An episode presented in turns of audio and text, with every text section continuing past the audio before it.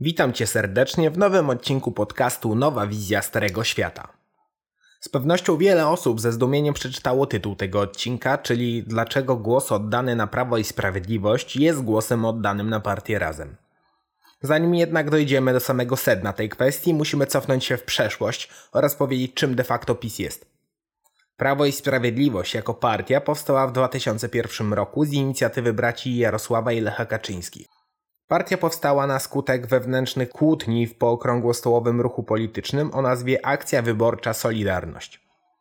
Historia ruchów politycznych w Polsce z lat 90. to materiał na inny odcinek, ale warto wspomnieć, że działy się tam rzeczy bardzo ciekawe, a z perspektywy osoby znającej wyłącznie historię bieżącej polityki, rzeczy bardzo dziwne, szokujące, a także obrzydliwe. Przykładem takiej obrzydliwości niech będzie choćby obalenie rządu Jana Olszewskiego. Co warto jednak wynieść z polityki lat 90. w kontekście Prawa i Sprawiedliwości, to to, że dzisiejsi najwięksi wrogowie jeszcze nie tak dawno byli dobrymi przyjaciółmi i walczyli o realizację tych samych postulatów politycznych. Bracia Kaczyńscy swego czasu byli nawet prawą ręką Lecha Wałęsy, a w AWS-ie współpracowali z takimi politykami jak Jerzy Buzek, Leszek Balcerowicz czy nawet Stefan Niesiołowski. Niecałe 20 lat temu politycy PO i PiS organizowali wspólne listy wyborcze, a nawet mówili o wspólnej koalicji rządzącej. Niektórzy politycy przyznawali nawet, że o decyzji czy wstąpić do PiSu czy do PO decydowali na podstawie wyłącznych kontaktów towarzyskich. Nie miało to zbyt wiele z ich poglądami. Brzmi to dosyć śmiesznie, biorąc pod uwagę obecnie panujące stosunki pomiędzy tymi dwoma partiami. Dlaczego w ogóle warto o tym pamiętać? Ponieważ PiS przez kilkanaście lat wchłaniał różnorakie partyjki i grupy okołopolityczne utożsamiane jako prawicowe i konserwatywne, samemu kreując się na jedyną ostoję prawicy w świecie polityki. Jednocześnie, gdy pojawiały się partie zagrażające jednowładztwu PiSu po prawej stronie, to stawały się one celem ataku. Stało się tak podczas wspólnych rządów koalicji PiS, Samoobrony oraz Ligi Polskich Rodzin, które trwały od 2005 do 2007 roku. Prawo i Sprawiedliwość starało się maksymalnie zdyskredytować obie partie, po czym doprowadzić do przedwczesnych wyborów. Jarosław Kaczyński spodziewał się, że PiS uzyska na tyle dużą ilość głosów, że będzie mógł rządzić niepodzielnie. Okazało się jednak, że Kaczyński się przeliczył i do władzy doszedł Donald Tusk. Jednak Kaczyński osiągnął swój cel. Samoobrona oraz LPR zaczęli mocno lecieć w dół, a PiS tak czy inaczej zaczął przejmować ich co bardziej prawicowych wyborców. Rząd Platformy Obywatelskiej to również materiał na całkiem odrębny odcinek, ale w dużym skrócie charakteryzowały się one ogromną liczbą afer, przekazem mocno liberalnym, współpracą z lewą stroną sceny politycznej, kompletnym wasalizmem względem Niemiec i Unii Europejskiej oraz gnębieniem różnych grup o zabarwieniu prawicowym. Gnębienie nie jest tu wcale użyte nad wyraz. Warto przypomnieć sobie choćby co robiła policja względem marszów niepodległości. Mówię tu m.in. o pałowaniu, gazowaniu czy wysyłaniu na zwykłych ludzi antyterrorystów z ostrą bronią. Wiele można było też dowiedzieć się z taśm podczas słynnej afery taśmowej, gdzie chociażby minister Sienkiewicz wprost powiedział o tym, że to on kazał spalić słynną budkę pod rosyjską ambasadą. W międzyczasie, gdy działo się to wszystko, jednym z doradców Donalda Tuska był Mateusz Morawiecki – nasz obecny premier i główna, zaraz po Jarosławie Kaczyńskim, twarz PiSu. W 2015 roku PiS ponownie doszedł do władzy, pokonując Platformę Obywatelską. Dlaczego tak się stało? Pierwszym powodem jest to, że, że Platforma Obywatelska była partią kompletnie skompromitowaną, więc to, że musi stracić władzę było bardziej niż pewne. Dlaczego jednak do władzy doszedł PiS? Ponieważ ludzie utożsamiali poglądy, które wyznawała Platforma Obywatelska wraz z samą partią, a więc koniunktura była proprawicowa, konserwatywna i eurosceptyczna, a to właśnie te postulaty głosił PiS podczas kampanii wyborczej. PiS mówiło, że gdy dojdą do władzy, to rozliczą afery, powsadzają krętaczy do więzień, zbudują strzelnice w każdym powiecie, nie dopuszczą, żeby sprowadzano do Polski imigrantów, w końcu Polska będzie krajem dla zwykłych Polaków, a nie słynnych sitw i kast. Prawo i Sprawiedliwość widziało koniunkturę. Widziało, jakie hasła na marszach niepodległości krzyczą setki tysięcy osób. Widziało ogromne marsze antyimigranckie w każdym mieście w Polsce i korzystając z ogromnej machiny propagandowej, wkomponowało te postulaty we własny program wyborczy, które następnie wpompowało w głowy zwykłych ludzi. To, że Prawo i Sprawiedliwość nic wspólnego ani z marszami niepodległości, ani tymi antyimigranckimi nie miało, nie miało znaczenia. Tak samo jak to, że większość swoich konserwatywnych haseł po prostu ukradło od innych – mniejszych partii i bezczelnie zaczęło promować jako swoje autorskie. W taki więc sposób do władzy doszło Prawo i Sprawiedliwość. Z wielkiej ilości obietnic zrealizowano głównie politykę rozdawnictwa pieniędzy, a więc kupowania głosów wyborców ich własnymi pieniędzmi poprzez programy socjalne takie jak 500 czy kolejne ponadprogramowe wypłaty emerytur. Opinia publiczna była tak bardzo zachwycona, że ma dodatkowe kilkaset złotych miesięcznie w portfelu, że wybrała PiS na kolejną kadencję. Nie, nie widząc jednocześnie tego, że mimo coraz większej ilości pieniędzy w portfelu, można za te pieniądze coraz mniej kupić z powodu szybko rosnącej inflacji. Program budowy strzelnic w każdym powiecie zakończył się budową dwóch w skali Polski. Sprzeciw wobec ściągania imigrantów zakończył się masowym ściąganiem imigrantów nie tylko z Ukrainy czy Białorusi, ale także Indii, Pakistanu, Afganistanu oraz innych azjatyckich państw muzułmańskich, Bliskiego Wschodu czy nawet Afryki. A obecnie liczba imigrantów w Polsce wynosi ponad 2 miliony. W miastach takich jak Warszawa istnieją nawet małe osiedla, które zamieszkują prawie wyłącznie imigranci. Zamykanie się tych mniejszości w de facto gettach stoi w sprzecznością z oficjalną polityką partii, która mówiła o polonizowaniu imigrantów i asymilowaniu ich ze społeczeństwem. Zarządów Platformy PiS wyrażał się bardzo ciepło o marszach niepodległości i krytykował wszelkie działania przeciwko marszowi ze strony władz i służb.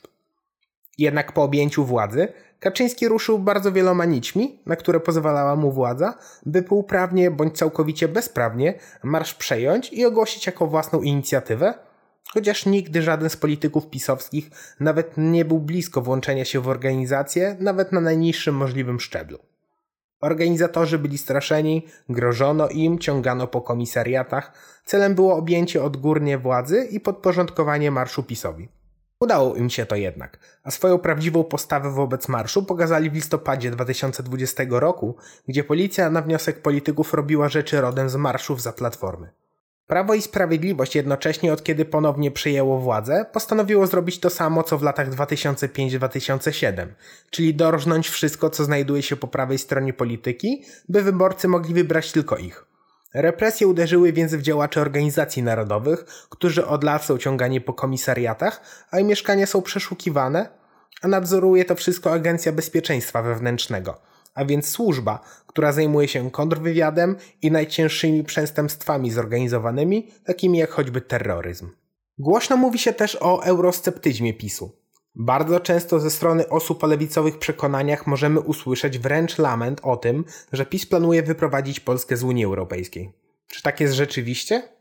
Oczywiście, że nie. Obok negatywnych oficjalnych wypowiedzi na temat samej Unii ze strony PiSu, co bystrzejsi obserwatorzy mogą zauważyć, że faktycznie działania na linii Warszawa-Bruksela mają się wyśmienicie. Mateusz Morawiecki ma bardzo dobre stosunki z unijnymi dyplomatami, dyskutuje nad wprowadzaniem nowych wewnętrznych, wewnątrzunijnych podatków, zgadza się na wprowadzenie kolejnych mechanizmów dających Unii większe prawa do kontroli poszczególnych państw, a także wspiera kroki zmierzające do federalizacji Unii Europejskiej. Posłowie PiSu odnoszą się do tych rewelacji w stylu no może i podpisał, ale się nie cieszył. Ale co z tego, czy premier się cieszył, czy też nie, skoro odbiera Polsce suwerenność? Te wszystkie działania prounijne robione są prawie że w tajemnicy, przy jednocześnie publicznym użeraniu się w kwestie mechanizmu praworządności i głośnym narzekaniu na Unię. A więc efektem jest nie dość to, że odbiera się suwerenność, to jeszcze niszczy się opinię międzynarodową Polski. W kwestii pisowskiego eurosceptyzmu trzeba także pamiętać, że to nie kto inny jak Lech Kaczyński podpisał traktat lizboński, który był de facto aktem poddańczym wobec Unii, gdyż ustanowił wyższość prawa unijnego nad krajowym. Jeszcze 10 lat temu pewnie ktoś wzruszyłby ramionami i powiedział, że to właściwie nic złego, pozwoli nam to tylko na wydajniejszą współpracę.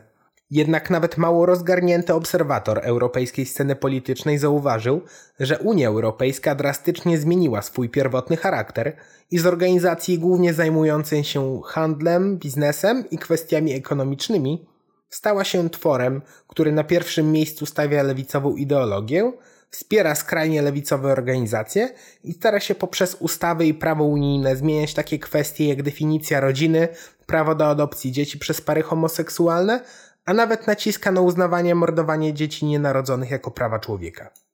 I mimo to PiS postrzegany jako partię ultrakonserwatywną brnie dalej w federalizację Unii i daje jej nowe mechanizmy, które będą służyły do podporządkowania takich państw jak Polska.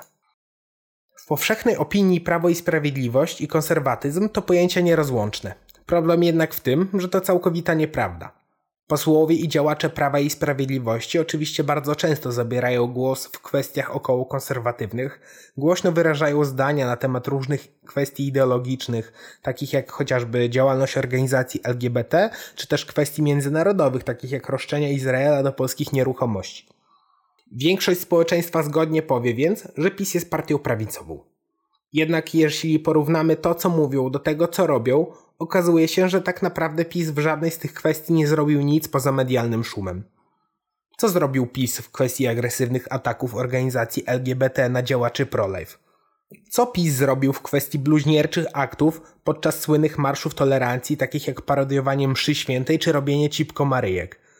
Co zrobił w kwestii łączenia wizerunku Matki Świętej z sześciokolorową tęczą? Co zrobił w kwestii atakowania przez lewicowych bandytów kościołów i księży? Co zrobił w kwestii podpaleń kościołów? Odpowiedź jest jedna. Nic. Oczywiście w mediach dużo było mówienia na ten temat. Każdy polityk PiSu głośno się wypowiadał. Ale jakie realne działania zostały wszczęte? Żadne. Gdy Michała Esz, który napadł na ciężarówkę Prolejw z nożem w ręku i, po, i pobił wraz z kilkoma innymi osobami kierowcę tej ciężarówki, zatrzymała policja, na ulicę wyszły setki działaczy ruchów LGBT, którzy niszczyli miasto, atakowali policję i starali się nawet pobić innych ludzi. Policja wobec tych osób obchodziła się jak z jajkiem, bała się ich nawet dotknąć. Gdy skakali po radiowozach, policjanci grzecznie prosili, żeby zeszli. Ewidentnie taki był przykaz ze strony rządzących. Jakże różni się to od zachowania wobec uczestników Marszu Niepodległości, którzy byli tłuczeni na oślep przez policję i gazowani, mimo nie robienia czegokolwiek niewłaściwego. PiS nawet nie pokusił się o odcięcie zagranicznego finansowania dla organizacji pozarządowych, który sprawiłby, że wszyscy ci działacze lewicowi w końcu zajęliby się uczciwą pracą.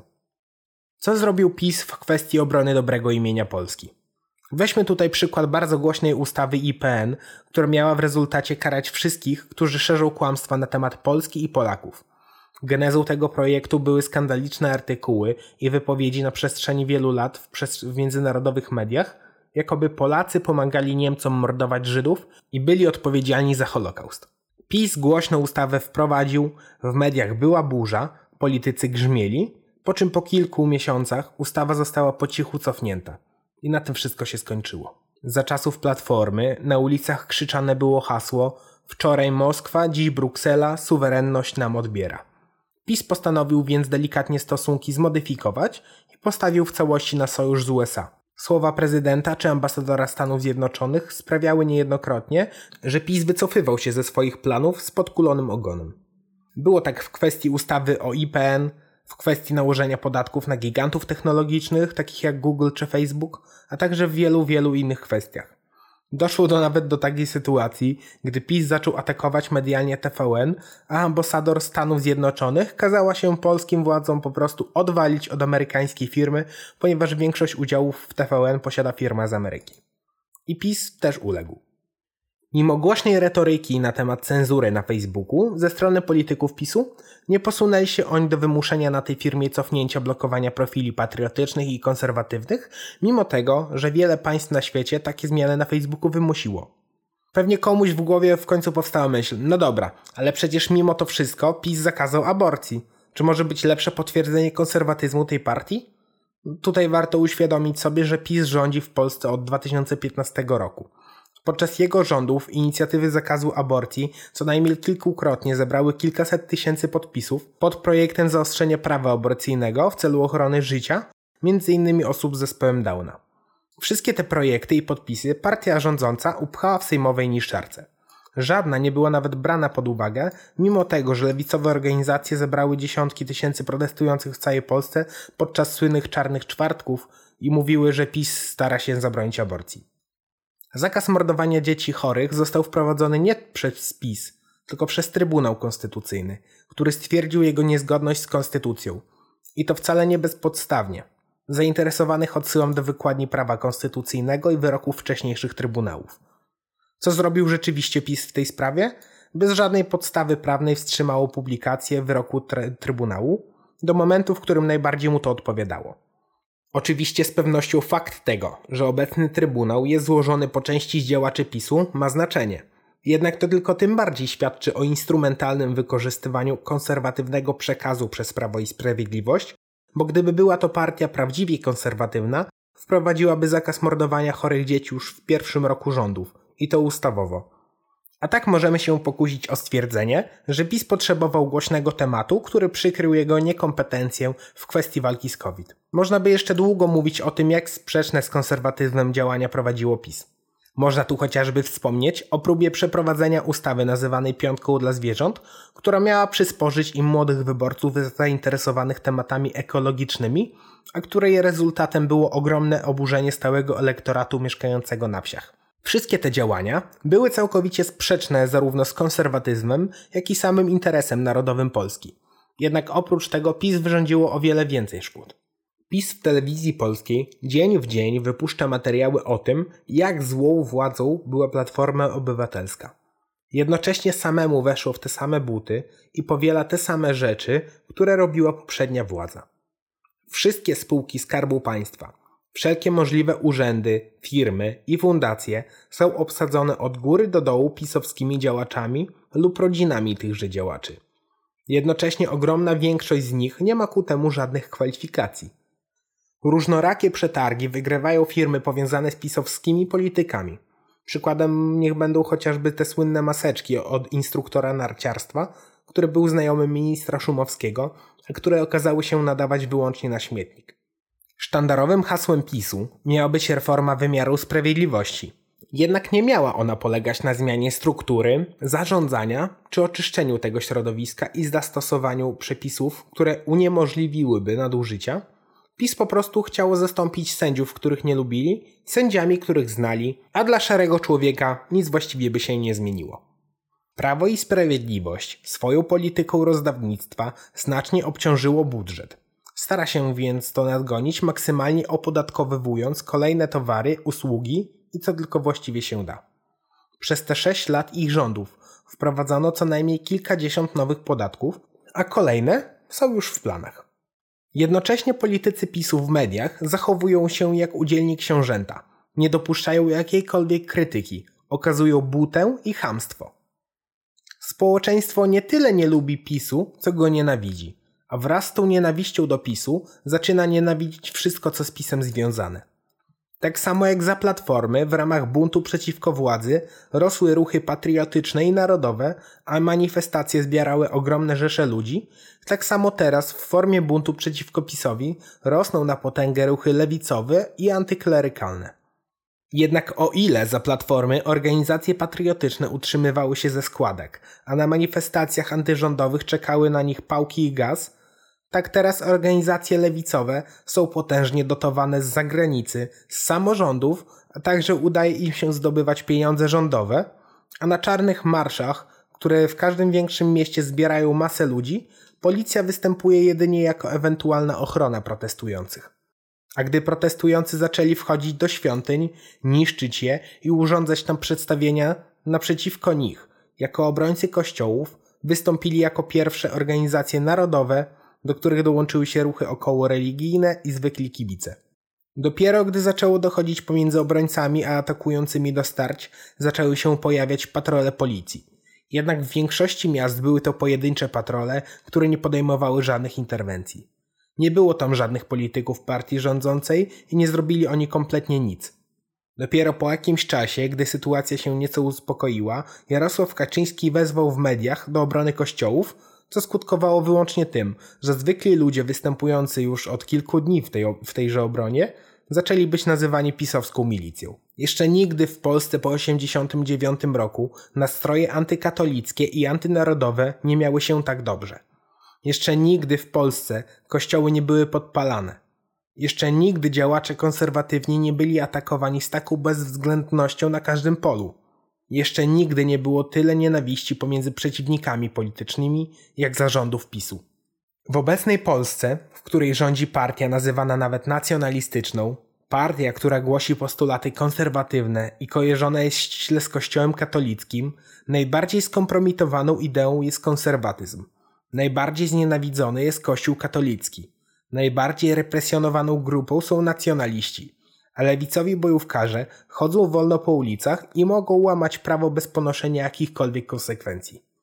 Jaki więc sens ma głosowanie na Prawo i Sprawiedliwość, skoro realia obecnej Polski nie różniłyby się, gdyby rządziła partia razem? Nawet program gospodarczy mają podobny. Byłoby tylko wtedy o wiele mniej hipokryzji, bo partia razem mówi o tym wszystkim otwarcie, a PiS zasłania się tarczą konserwatyzmu.